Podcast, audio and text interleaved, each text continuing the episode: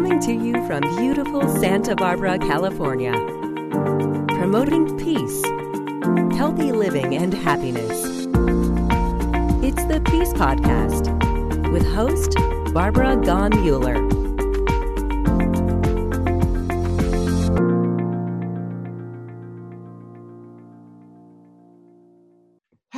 This is Barbara Gaughen-Muller, and I am so pleased you have decided to join us today for peacepodcast.org. As you know, every podcast is an inspirational point for you, for you to learn from the people I have had the good fortune to meet, and to learn what you can do for peace in a world that needs it so badly. Peace Podcast is devoted to peace, security, and healthy living. And recently, I have been working with the Rotary E Club of World Peace. And one of the projects we had was to look at the young people today. Where are our young people studying when they want to learn about peace? Where are they working to help peace on the planet today? And so we asked the Joan B. Kroc School of Peace and asked them, do you have some students who are just totally outstanding? And boy, did they come back with two winners. And so the two winners today are the people you're going to get to meet. I'm going to say their names and I want them to give me a couple of sentences about them. Sophia Ventura Cruz, tell me a couple minutes about you. And then Tabitha Naholi. But Sophia, let's start with you. Yes, thank you so much, Barbara. It is a true honor to be with you and Tabitha here today. So, my name is Sofia Cecilia Luz Ventura Cruz. Um, I use she, her, her pronouns. Um, I grew up in Southern California. I grew up in Orange County, California, um, from two amazing parents, Jim and Juana.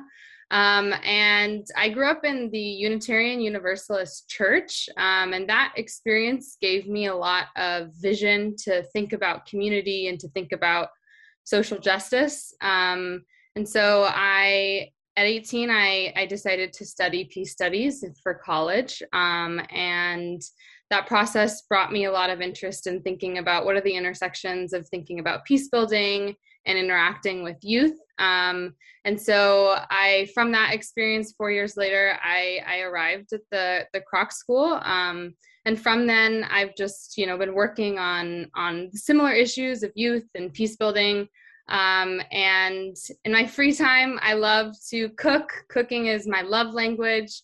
Um, I love to be with family. I love to be with friends, um, and those are the things that recharge me uh, in in the challenging times, but you know, opportunistic times we live in. Well, I read your resume and I was so impressed with all of the activities at this young age you have already completed. And that brings me right over to Tabitha Naholi. Tabitha Naholi sent not only her resume, but a video that she made. Tabitha, tell us a little about your background. You are an impressive young woman. I thank you, Barbara, for um, having us on the podcast. Um, and it's an honor to, you know, share this platform with Sophia as we speak about um, the different things that we've been doing at Kroc. Um, my name is Tabitha Naholi. I was born and raised in Nairobi, Kenya. Um, growing up, I think my parents always enforced in us that we have our privilege to bless other people. So my mom would always tell us that we're blessed to be a blessing. And she would be the type who every December we had to clean out our closets. If you hadn't won something, it was going to the children's home. And I guess her instilling this in me would made me um, be more aware to like the privileges that I had and what people didn't have. Um, I took the traditional route. So um, I went, uh, my undergrad, I studied um, marketing and human resource. I worked I worked in marketing and human resource for a bit, but I didn't see my passion wasn't there. Um, in 2018, I decided to start a nonprofit, and this was after I saw a news item that was talking about um, the girls in uh, in a village called Busia, where my parents are originally from. And the basic news item was talking about how these girls had been subjected to engaging in transactional sex because they didn't have access to reusable to sanitary towels. So for me, menstruation had always been a joy. Like I looked forward to the day I would have my first period, and when I got it, I I couldn't wait to tell everyone. But the same thing that brought me so much joy brought a lot of pain and heartache to certain people. So I decided to do something about it. Um, I had conversations with my parents, and my mom is in sustainable development. And she said, if we're going to do something, we have to make it sustainable, um, not only for the environment, but also a solution that doesn't have the girls needing you yeah and that led me to um, creating a foundation which i've been running for the past um, close to four years but i realized i was running it on a lot of passion and no no, no experience so coming to the kroc school um, was for me to get like the proper experience on what it takes to run a nonprofit what does that look like um, just the intersection of social change um, and working with communities to help them create solutions to their problems. So even going beyond what I've done, how can I empower communities to to seek the social change that they need? Yeah. Sophia, I see you shaking your head because you also have that same passion for solving problems. I get that in your resume. I get that in what you're doing. Is peace going to help solve some of these problems, Sophia? Yeah, so I think that you know my motivation to pursue a career and to pursue an education in peace it's always been motivated by both a, a moral pathway um, i morally believe that it's the path that we need to take as a society and as a global community. But there's also for me a very practical element to peace building as well. I see peace building i see um, you know processes of community building processes of societal healing. I see those as the most practical avenue to achieving the change that so many of the people so many communities are you know asking from leaders and asking from community members. So you know i think that uh, peace is is the option for me you know um, it is it is the way that we can bring people together um, and it is it often helps foment so many of the things that people are asking for for greater representation for greater avenues to be involved in their community so many of those things so peace is the peace is, is the route to, to those saying peace yeah. is the route and you know with peace if you don't have peace you can't live your destiny you're so busy worrying about your safety rather than your destiny and your destiny is calling you but you're so busy you know protecting yourself etc is that right Tabitha? Is that what happens with when you don't have peace in your life? Yeah, um, I think for me, because my first, um, I guess, experience with like a direct conflict was when we had the post election violence. And for me, I thought peace was something that happened in northern Kenya. But then how that impacted our lives was we couldn't travel, we couldn't move anywhere. Um, so that's when I realized that you actually, a lot of things can't exist without peace. And that's why I guess we've seen even sometimes businesses will come in to step in and help, you know, end a genocide because they can also do business because there's no peace. Yeah. Boy, did you say that right. Sometimes you're so stymied because you have things you have to take care of first, and, and the peace that you need isn't necessarily there. So you both have field engagements you're both working in the field of peace. Talk about that, Sophie, a little bit. What are your engagements that you're involved with now? Yeah, so my engagements in, in the field have been different in the past two years. So I started at the Kroc School um, as a practice fellow at the Kroc uh, Institute of Peace and Justice and their cross border department. Um, and so I was doing a lot of research and understanding the intersections of um, you know so many of the issues we see of you know inaccess to justice uh, climate change uh, gender violence and how all those things were happening in, in the border us mexico border region. And so that led me um, to an internship last summer um, at the inter-american foundation where i helped them develop um, a chronic violence framework. So it was expanding understanding violence from something that is just uh, episodic, you know, something that happens one day or the next day, to understanding how violence is actually experienced in communities in a chronic level and how that impacts people not only psychologically, um, but their ability to engage civically and all of those, you know, those aspects. Um, and then I kind of took a, a 180 shift. Um, and so right now I'm actually working as a peace mentor um, in a elementary school. So I work with uh, K through five students um, and I do peace building, restorative justice, and conflict resolution. And I teach that to from kindergartners up to fifth grade. Um, and I work with a caseload of about uh, 14 students individually and working with restorative justice with them, but also bringing in lessons of um, you know anti-racist lessons and uh, gender uh, inclusivity lessons and i bring those into the classroom as well so that's kind of the avenue that I'm in right now. But I would say that the thread between all of those three is thinking about how can we engage with communities to prevent violence um, instead of getting to the place where violence has already occurred and, and harm is already so deep. How can we empower communities and, and work with students right now, in my case, to prevent violence in five years and 10 years? That is such a noble cause. You know, I feel so sad when people don't look at alternatives to violence when the violence strikes and you know that you just want to hit somebody because you feel so badly. And mm-hmm. so just you being present might just really be the key that you're paying attention to them listening to their stories being that beacon of peace they need in that moment. You know it's time you know you know tabitha you probably have had the same sort of stories. You've been in war torn areas haven't you um, yeah, I, I would say I've I've been in areas where um they've suffered from structural violence. Um, and one experience that I had is so in just after the pandemic had begun um, in Kenya, in about April of 2020, um, an area in Western Kenya had floods.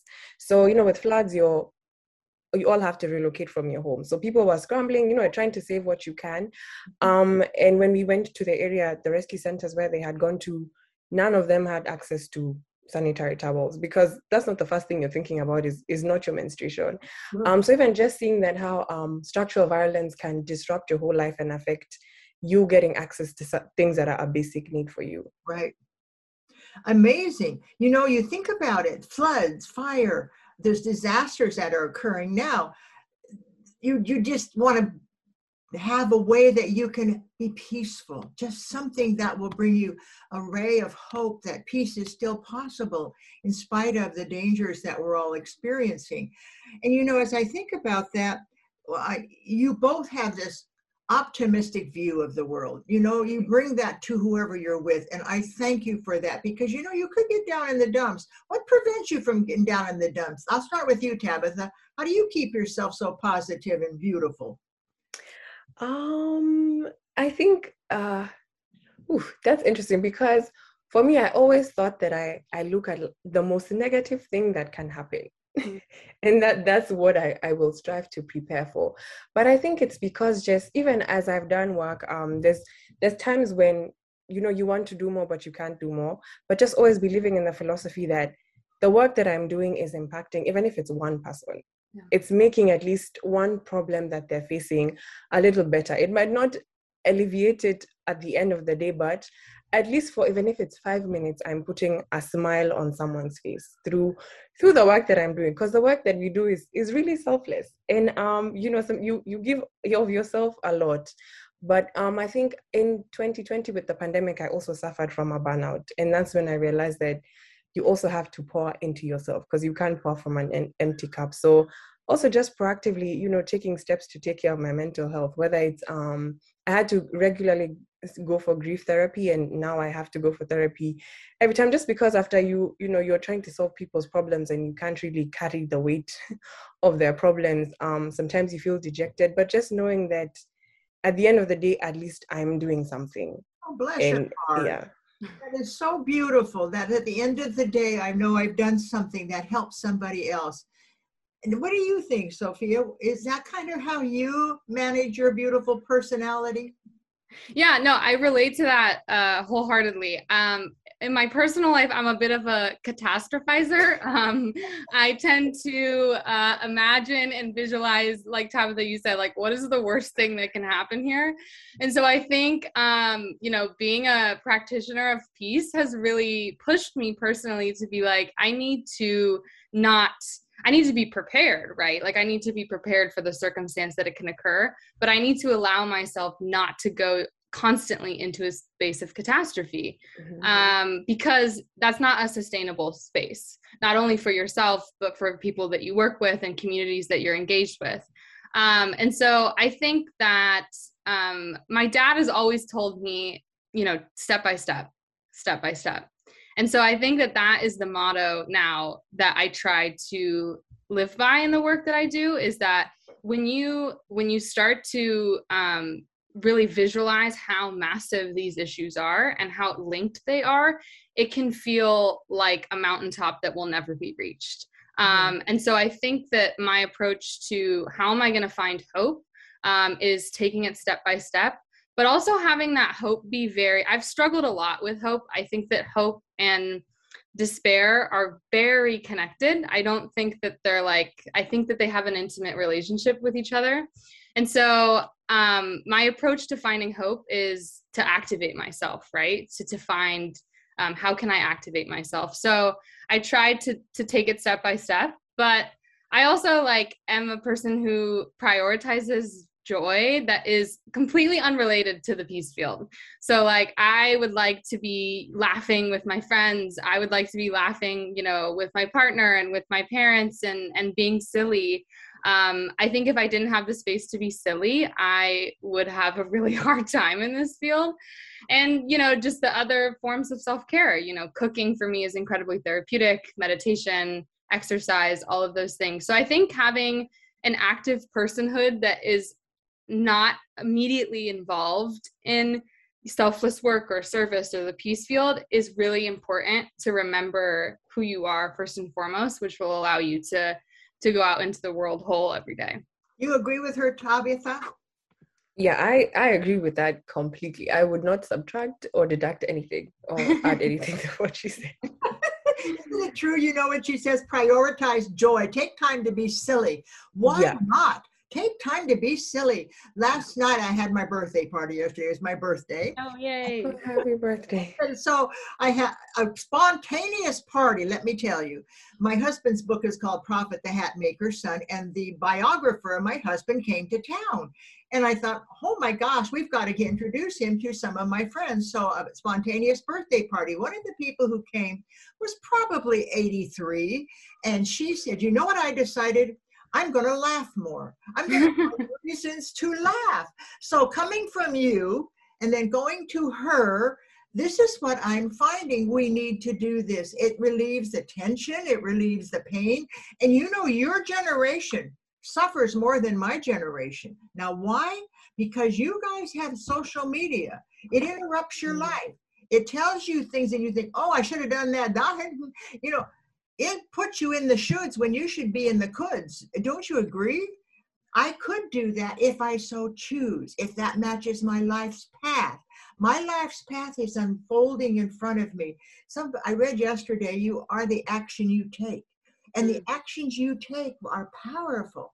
So let's see, how can you give a message to this generation who may be very sorry that they were even born? So can you give them a message of hope? I'll let whoever wants to start. Um, I think I've I've struggled sometimes with imposter syndrome.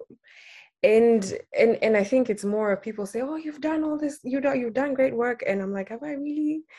um and, and and for the most time, um, especially because being a young founder and a young social entrepreneur, I would always compare myself with other people in the same field I'm working in. Like they're so far and I'm just here. And my mom would constantly tell me, you're running your own marathon on your own track. Mm-hmm. Like the same way when people are running in athletics, you're not allowed to cross over to someone else's track. That's the same way you should take your life. Their track is their track. Mm-hmm. They might be close to the end or close to wherever they are, but you're running life on your own track and you're the one who sets your own terms. Mm-hmm. And I think even just once she told me that, I was like, okay, so my my goal is to always seek to be a better version of myself because I'm my own competition. And sometimes social media can show you, you know, everyone is doing well, people are, uh, you know, are living their best lives. But then, just the same way I think of, I wouldn't want to put the worst version of myself on social media. Like, it's like your first impression, you're showing up. So, the same way these people that I'm trying to compete with are also not showing their worst selves, they're not really showing their most vulnerable selves. Um, and I think, um, yeah, the hope is just coming from you are put on this earth for a purpose and while you're striving to find that purpose, um, you try and do the best that you can. You be a kind person because kindness um, goes a long way. You never know what people are going through. And once you find that purpose, you just continuously strive to improve as you work on that purpose. Yeah. And you don't need to be perfect. I have discovered that. Sometimes yeah. I say, well, I can't do that. I'm not in the mood. I do it and it's fine. You know, perfection is something I've thrown out the window. You're never going to be perfect. And if you wait for that, you're never going to get anything done. The most important yeah. thing is just to move through it. Is that right, Sophia? Yeah. So just, I would just to no, go for it before before um, Sophia goes. Um, but yeah, I'm I say I'm a recovering perfectionist. And one, one thing my therapist told me is progression over perfection. Yeah. Progression over perfection. May I quote you? I'm going to make a bumper.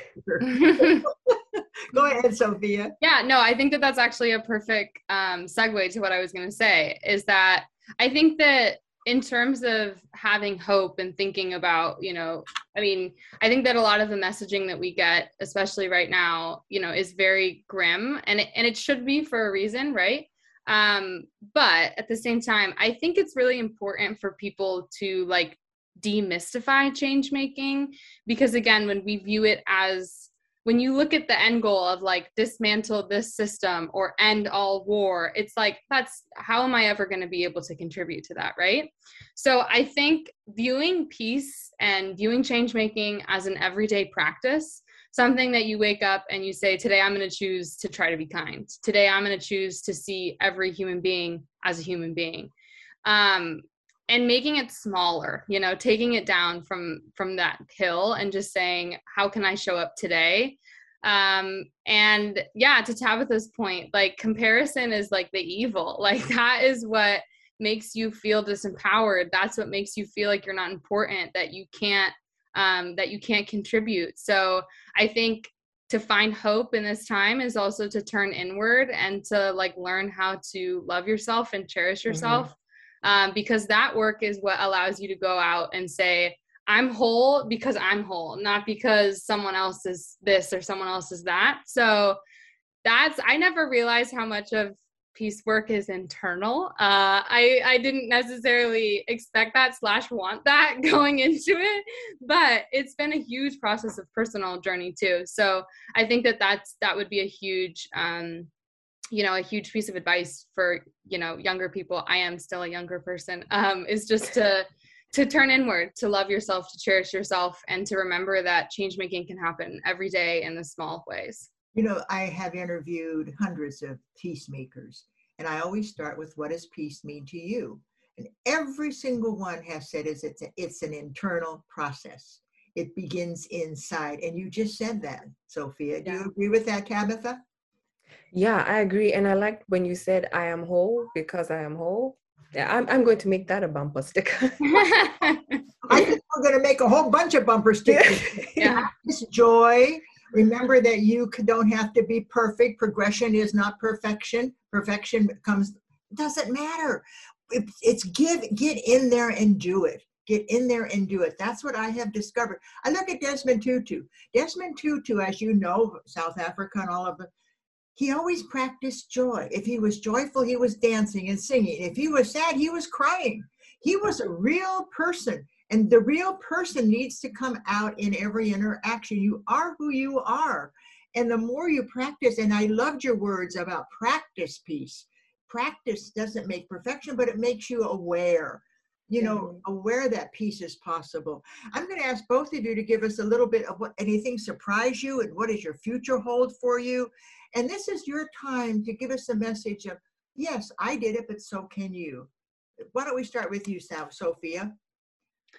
Yeah, so I think that the things that surprised me were kind of actually what I just spoke about is, um, you know, thinking about I, how internal the work is. Um, I expected to go into grad school studying peace and learn a lot about um, other people and learn a lot about other people's problems. I did not expect to learn a lot about my own problems, which has happened, um, which is a good thing. And I'm tremendously grateful for it. So I think that that's been a huge surprise for me is how internal the work is. Um, and again, just thinking too that in, in my job now, working with, um, you know, kindergarten through fifth graders, um, I've had to really de- redefine my definition of success um, because I went into the job thinking, you know, I'm to bring restorative justice and I'm to bring peace building and like the kids are to like grab onto it and they're to be peaceful and there's to be no more fights at the four square court. Um, but and that's how I defined success in the beginning, right? Is that I was to see this immediate change. So I think that now I look at it as mm, success. I'm not to see it. Um, it hopefully it's something that lives in them 10 years later and they say they remember something that I said, right? Um, or the way that I treated them or the, the community that we all helped create. So I think that that same thing goes for peace. Peace is like, again, it is both a daily practice, a yearly practice, and a century practice. So so much of the work that young people are doing now and everyone is doing now you're not going to see the results maybe in your lifetime. And that can be tremendously hard to have that have that um, continue to hold hope with that knowledge. But i think again it's that step by step and uh, honoring the small wins honoring the small victories. Um, i know going forward into my future i'm hoping to continue to work um, with both uh, combining the work of peace building and restorative justice um, to think about how can i bring systems change to institutions like schools um, but also very importantly bring in healing. I think healing component is really critical to the field of peace. So how can we not only change systems that we want to see change but how can we um, repair afterwards right? Um, so those are the things that I'm I'm looking forward to uh, in the future to to bridge the the gap between those two fields sometimes um, and just contribute to that work. Thank you so much, and your beauty of saying that it does begin inside. You know, you realize that you want to set the world on fire. Why are they not listening to me? Wait a minute. Am I listening to myself? Am yeah. I paying attention to how I feel? And what I bring to the world. All right, Tabitha, what do you think? Are we on the right path? Yeah, we're de- we're definitely uh, making our way there. Uh, what surprised me about peace studies was so before I came to the Kroc School, I think my knowledge on peace was was very limited. I knew that peace was the absence of conflict and war. So I knew, okay, that places that have war, they're not peaceful places. Um, but then when I came to the Kroc School, so in our in your first semester, um, you have to take a mandatory class called the Foundations of Peace, Justice, and Social Change. So I came to the Kroc School to study social innovation. So I was like, what does this really have to do with social innovation? So I really um grappled on like why am I supposed to study this? And in the first section, um, we tackled some big questions, and one of the big questions was what is peace and what is conflict. Mm it was in that section that I realized that there's two different types of peace. So there's a negative peace, what I knew as the absence of war, and there's positive peace, which is the absence of structural violence. Yeah. So I think even realizing that, I was like, okay, so the work I've been doing is related to peace studies. Like I'm trying to eliminate forms of structural violence that have been limiting um, girls and women from accessing a basic need that they have so that was mind blowing and it shifted my mentality um, and it just expanded my worldview of of the possibilities that um, nonprofits and that change makers and that people who are working in this development space have in terms of contributing to promoting positive peace. So where do I see my future in relation to peace is definitely continuing the work I do in social and reproductive health justice, but also um, you know, in, including advocacy in that as well, but also just peace education for young people like me who are naive and only knew peace as the absence of war. So trying to um, educate them on like the different forms of positive peace and how you can, you know, play a role in in terms of innovation, advocacy, aid, and development. Because I think we definitely need to supplement the efforts of those who are working so tirelessly to um, eliminate the you know forms of violence and promote negative peace. Wow. If I could just add something real quick to that. Yeah. So Tabitha, something that you said there uh, really resonates with me in the sense that another thing that surprised me, and I think it's an important message to continue to like uh, spread about peace studies, is that like so many people like the greatest peace builders in the world some of the greatest activists in the world have never gotten a degree in peace right yeah.